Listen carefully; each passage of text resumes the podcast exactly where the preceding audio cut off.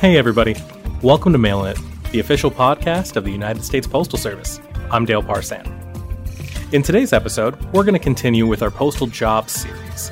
Previously, we spoke with Davita Lawrence, a mail carrier here in the Washington, D.C. area. We had a really nice conversation about what it's like to be out there delivering mail day in and day out. In today's episode, we're speaking with Asia Hunter, a sales and services associate working at the post office in Alexandria, Virginia, just south of Washington, D.C.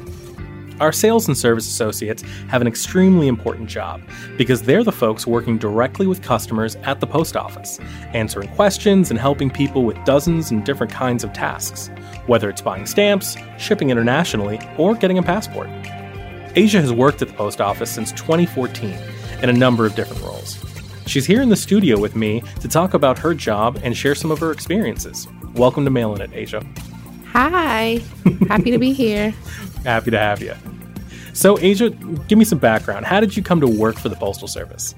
Um, I went to school for criminal justice, and at that time, back then, it was kind of along with your degree, they wanted you to have experience. And it was like, well, how am I supposed to get the experience if nobody wants to hire me entry level? Age old conundrum, right? So I was kind of like, I don't want to do anything entry. I don't want to be a police officer, and I don't want to do corrections. Yeah. I was like, no, I'm there's something else. So I got an interview for the post office, and I never really looked back. I started at 18, and then time kind of slipped past me, and here I am 10 years later. Gotcha. So you just saw a posting online, or you saw a billboard, a commercial?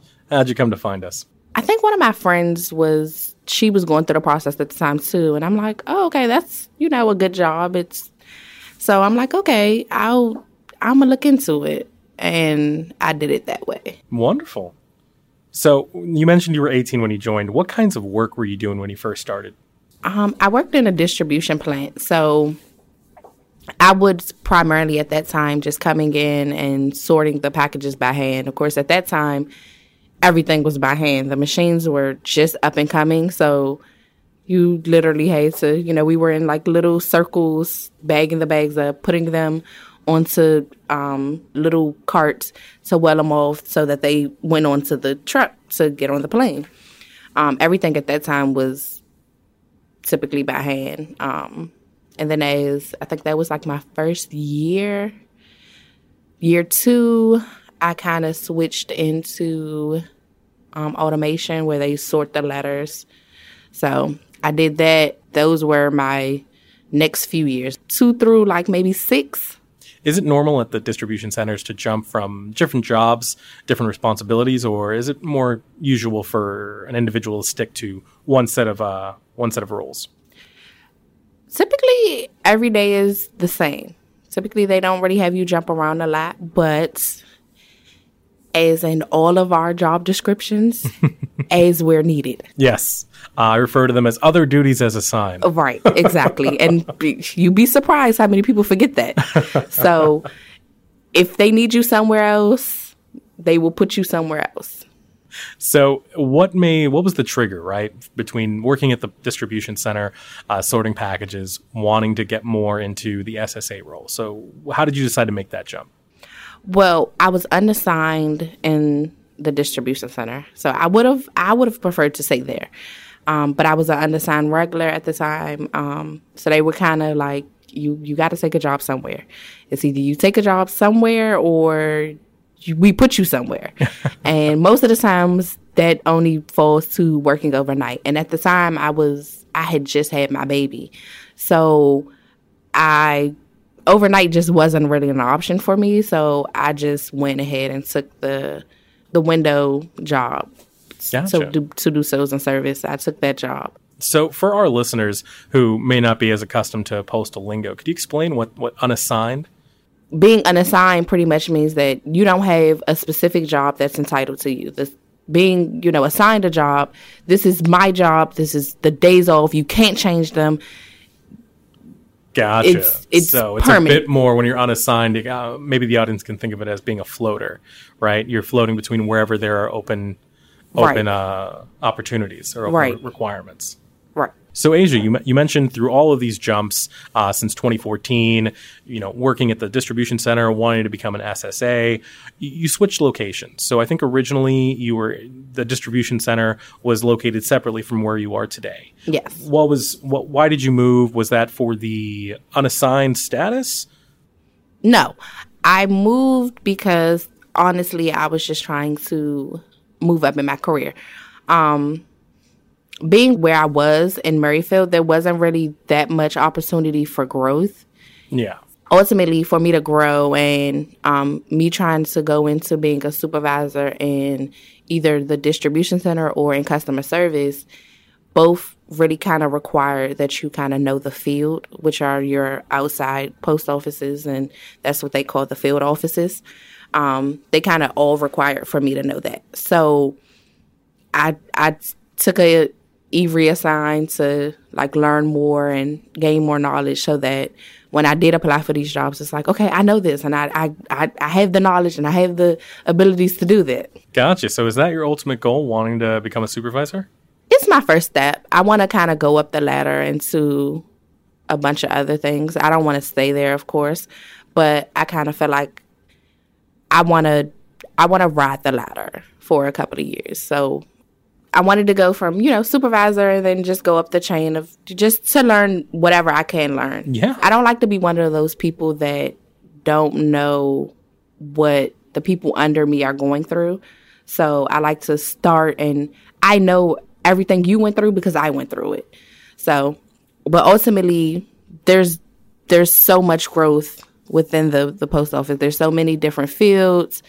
Everything that people when you're on the outside, you you don't think that the post office has these jobs and those jobs, and we have nurses and we have legal and we everything you want to do, it's here. Oh, absolutely. It still surprises me sometimes how many different types of positions and how many different skill sets we can utilize here within the post office. Yeah, definitely. So, Asia, let, us walk through a, a, typical day in the life for you. Walk me through when you start your day, when you end your day, and any of the good details. Okay.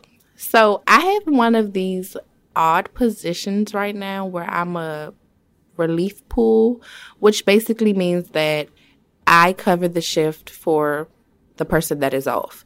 So eh, your shift typically starts at 10 every day, but you're off on Wednesdays, then my shift starts on 10 on Wednesdays. And so it kind of follows that. So every day, I don't have too many. So Saturday and Monday, I start at 7. Tuesday, I start at 8.30. Wednesday, I'm off. Thursday and Friday, I start at 5 a.m. So not too many jumps, but a typical day is, you know, different every day.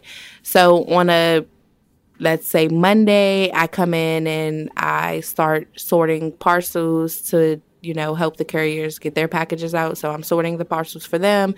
And once I'm done with that, I go open up the store. So I start get my materials to get the stamps out to get everything that we need to open the store. And then around that time, it's almost nine o'clock, which is when our store opens.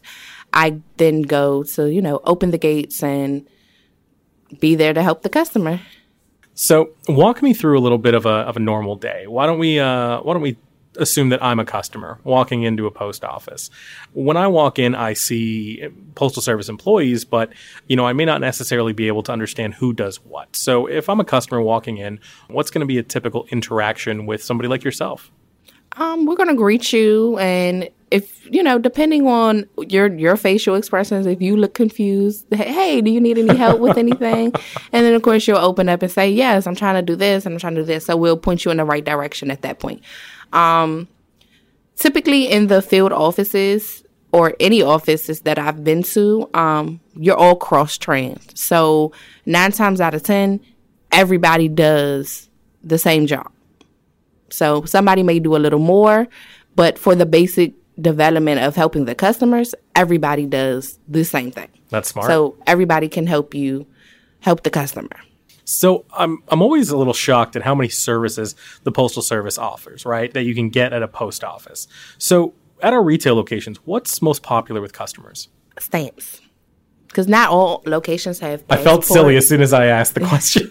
no, because because not all locations. I would say I was going to say passports, but not all locations have passports. Okay. But those are the hot thing right now, especially with summer coming.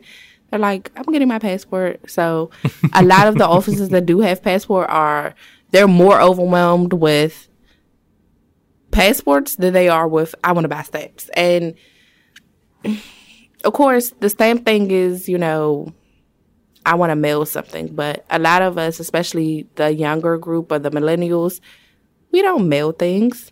We we we do when it's you know pack. We we're doing more packages than mailing. Gotcha. So the stamps yeah. are, you know, I don't really need stamps, but you know I'll send a package. Yeah, my uh, I remember back when I was in grade school and I was really young. We actually had opportunities to learn how to address an envelope, where to put the stamp, you know, what goes where. And then when I'm talking with my nieces and nephews who are in grade school now, they have no idea what I'm talking about. No, it's not taught anymore. the same thing with cursive. It it has gone out of the the, the, the, learning situation. But they know how to drop things into an Amazon cart and ask their parents and pay them. for it when you're not looking. so uh, we talked a little bit about stamps. We talked a little bit about um, passports. What are some things at post offices that uh, the, the general customer would be surprised to know that we offer? I would say, depending on your offices, because again, not every office is it's right now just in pilot, but there's government credentialing. The um, you know your PIV cards, you can take them in and get them updated, get new ones. I know that has been definitely a big service for people, especially coming out of the DC area. They're like, I don't have to go to DC. Great. I can go to the post office. Like they love it. Um, that and then the FBI fingerprinting, because the same thing. Most of your FBI fingerprintings are in areas that are hard to find parking. You don't really want to go to. They're long drives. So now most of the post offices are offering something closer to you is offering FBI. So they love those services. So we're talking things like digital biometric scanning, stuff like that, where back when I applied for my job, um, you know, I had to go into a police station and use ink and, you know, I just, I didn't really understand what was going on. And they were like, put your finger here and rotate it. And now we can do it digitally. And that's something really interesting that the post office can offer. Yep and so we've we've, we've got away with the ink and we've got away with the police stations and we're like just come do it here. So these services are not necessarily located at all post offices but they're at locations probably not too far from you know they they i think they did a good job at trying to make sure they were in the the main hub. Yeah spaced out a little bit. Yeah. Absolutely. The ssk is a little tricky um are the SSKs those uh, those small help yourself kind of kind of locations in the post offices? Yeah, they're typically in your bigger post offices. Um, your ones that probably generate a lot of customers. So you try to have them in to steer your lines. Like, okay, these are the people who can't use it. These are the people who have cash. The people that want stamps and you can you can mail your packages and things of that nature from the SSK. So you can do packages. You can schedule passport appointments. You can pay PO boxes. You can typically do everything on the SSK that is, you know, that you can use with a card because you have to pay by card. But the the tricky thing with it is that you don't get like the option of stamps.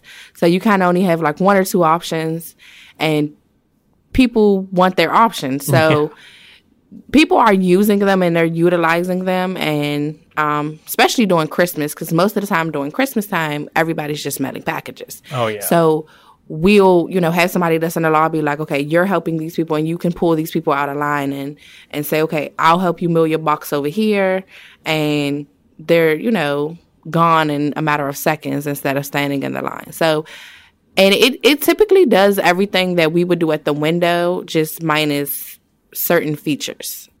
Like I you can do express at the SSK, but most people want that actual scan on the express because they want it there the next day. So there's there's certain features that people don't like using the SSK for. And then even with the, the, the QR codes, you can also scan your phone with those and print the label there. Yeah, I've definitely used the self service kiosk a few times, and maybe it's because we have a post office just in short walking distance from headquarters here. But during the holiday season, during that mailing rush, you will see an, an even longer line for the SSK, for the self service kiosk, instead of just going to the actual uh, front desk tellers. And, um, you know, for individuals who know how to use it and know what offerings can come from the SSKs, it can really save you a ton of time. Definitely, definitely. Um, especially if you're like you said if you're in a rush for time me i would prefer to use the ssk especially because like you said i know how to use it. So you know when you're when you're taking your time helping a postal customer what are some things that, that really become challenging? What are some aspects of, of those interactions things that they may need help with? Um typically it's filling out the forms. Um more or less it's the international forms they can be a little tricky, especially because the format that the international form is in is it seems more domestic. So it seems name, address, zip code, and a lot of countries don't have zip codes, and it asks for um, city, state, and country, and it's like, and it may not have a zip code, and so people are confused because it's like, well, what do I put this information in, yeah. or what do I put? Especially with the where I see it a lot is with the APOs, the militaries. The militaries have their own special consolidated rates. So those challenges are definite. That's one of the the more common challenges. So the other thing they don't know is that they can print their return labels. Um, they come in and most of the companies now have it set up so where they're giving you this QR code that you come in and we print it out in a matter of seconds and you're on your way. Um, so those are the, the, the challenges is I think not the, the not knowing how to go about it. That's, that's pretty interesting because I would have assumed it would have been, uh, the difficulty that I, uh, that I give them whenever I have my chicken scratch handwriting when I'm trying to address something and I need some help. And they're sitting here just like looking at, at my handwriting like, sir, I don't understand a word that that's stated here. I need you to I need you to reiterate that. Well, see, I've had customers like that, and for me, it's not challenging. I can't speak for everyone, but for me, it's not challenging because with the the system that we're using, we're only as the clerks, we're only inputting. Say your address is one two three. We're only inputting one, two, three, and the first letter of the street name. So if the street name is Love, I'm putting L. And I can, you know, nine times out of 10, you can see one, two, three, L. And then I can kind of look and say, okay, from the list that I'm looking at, this is this is this, and then it pops up on your screen to ask you to confirm that. So once you confirm that, the label prints with it on the label. Yeah. So whether your handwriting is perfect or not, we got it. well, that's good. That's a relief. So, what do you like most about your job? Helping the customers, being able to satisfy them every day is definitely the the most rewarding part of it. Um, because some people, like you said, they they come in, and I've met plenty of people who are just like, I've never mailed anything. I don't know how to address a letter. And it's like, okay, well, now this is the teaching moment. You're going to learn today, and you're going to walk out of here knowing how to do it. Are there any stories that, that you want to share with us that stick out in your mind about interactions with with customers that that really stuck with you? Um, I have one. Um, it was during the pandemic, and of course, that was a trying time for everybody. Um, and we had a customer. He had had a PO box with us, and he moved to Florida.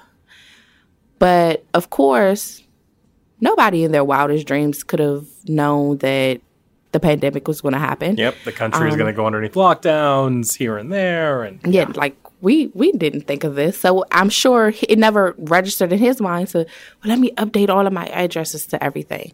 So when they were doing, you know, the stimulus checks, his stimulus check got forwarded to the PO box and he had closed his PO box. So he was under the impression that oh, it's just going to be rerouted and resent to me. But those are type of things that we cannot forward on.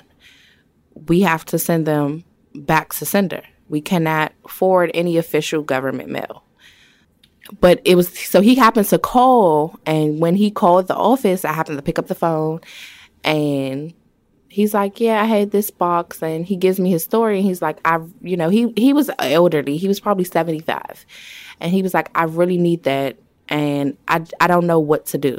And they told me that it was being sent there, so I went and looked, and lo and behold, I happened to find it.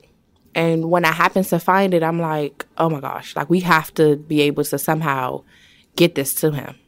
So I spoke with my manager and we were able to do, you know, go through the process to get it to him. And I'm sure that just made his day because it was just like, how else were you going to, like, anybody who deals with that type of line of work and trying to get things to change your address, it's not Yeah. as easy every time, especially when you're dealing with certain companies. Sometimes they get it and then sometimes they don't. yeah. So we were able to get him that, that check and That must have been such a relief for the customer. it, it was. You Like, know, it, it was. with some with so much going on, it it can just be such a relief to to have somebody reach out and help you. And the fact that that you and and the rest of the team went so above and beyond to try and provide that that person with solutions, it, it says volumes about your performance. Yeah, like definitely. Ultimately, like I said, I'm one of those people who stick to treat me the way that you want to be treated. So I would want somebody to go the extra mile and and help me. So I I do my best every day to go the extra mile and help others. Asia, thank you so much for joining us today here on the podcast. It was a great opportunity to learn more about what you do as a sales and services associate. Thank you for having me.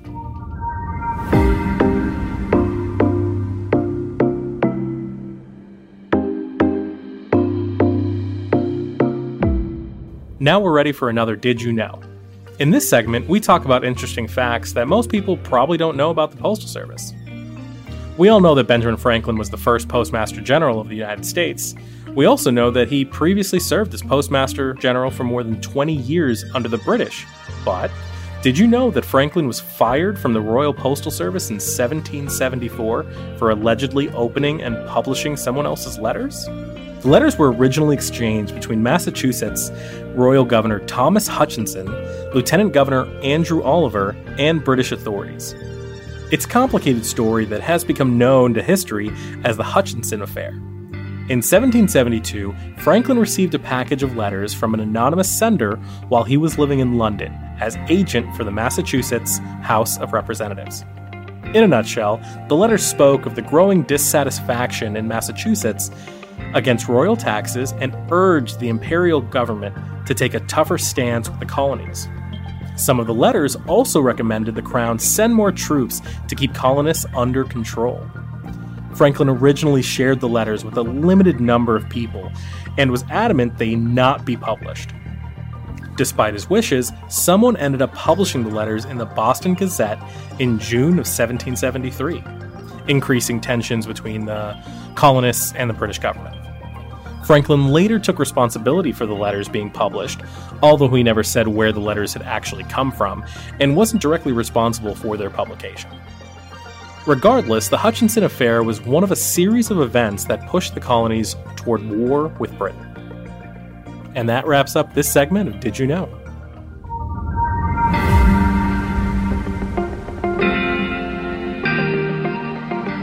Well, that's all for this episode of Mailin' It. If you're interested in hearing the first episode in our Postal Service Job series, check out our February 7th podcast with mail carrier Davita Lawrence. Don't forget to subscribe to Mailin' It wherever you get your podcast to make sure you don't miss the next episode. And follow along on Instagram at US Postal Service, Twitter at USPS, and on Facebook.